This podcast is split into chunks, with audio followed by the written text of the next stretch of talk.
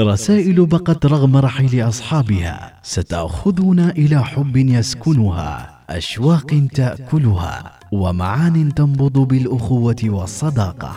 البريد السري مع سميره الفطيسية. أكثر ملوك روسيا شعبية على الإطلاق.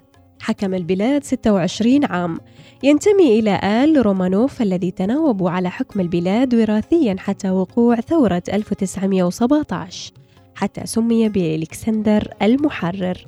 لإصلاحاته التي قام بها لتحرير الفلاحين من النظام الإقطاعي سنة 1861 عرف الإمبراطور بشخصيته الرقيقة وحبه الشديد للأميرة كاترين الملقبة بكاتيا. وهي قصة خلدتها رسائله الملتهبة إليها طيلة عقد من الزمن حتى تزوجها سنة 1880 الرسائل التي لم يصبها سوى قليل من الإصفرار بفعل الزمن. كتبت بلغة فرنسية راقية. وهي ميزة تلك الفترة التي كانت فيها لغة مولير تنتشر بين أوساط النبلاء في روسيا.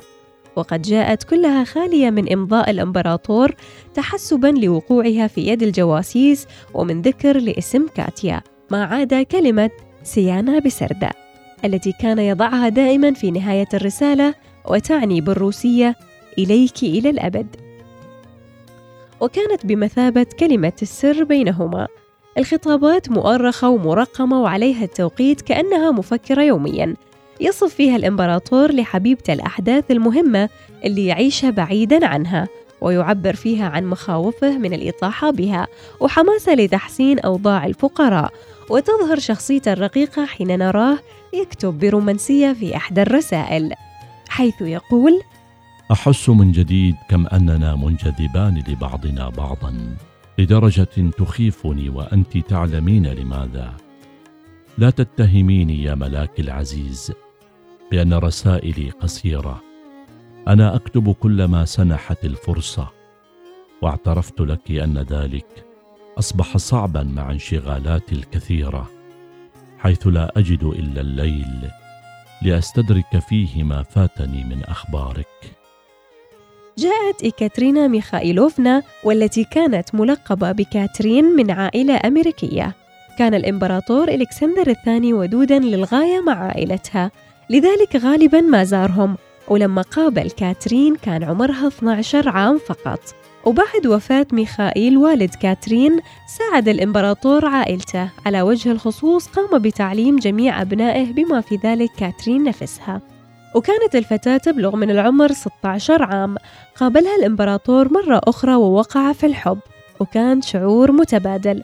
ومع ذلك رفضت كاترين أن تصبح آخر عشيقات الملك.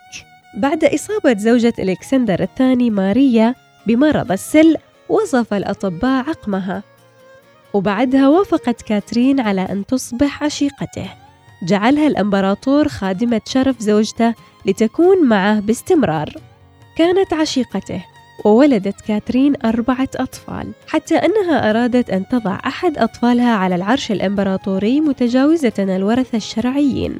ولكن بعد وفاة زوجته تزوج ألكسندر بكاترين لم تقبل العائلة المالكة بعشيقته. بعد محاولة الاغتيال الناجحة التي قام بها الأناركيون في إلكسندر الثاني. ولم يسمح لها بدخول الكنيسة لحضور جنازته. وبعد وفاته هاجرت مع أطفالها إلى فرنسا. الجدير بالذكر أنه قد تم تصوير قصة الحب الجميلة هذه في الفيلم الفرنسي كاتيا عام 1959 وقامت بدور كاترينا دولوغوركوفا الممثلة الشهيرة رومي شنايدر. البريد السري مع سميرة الفطيسية يأتيكم في الأوقات التالية التاسعة وخمس وأربعين دقيقة صباحاً. الثانية عشر وعشرين دقيقة ظهرا الخامسة وخمس وعشرين دقيقة عصرا الواحدة وخمس دقائق صباحا.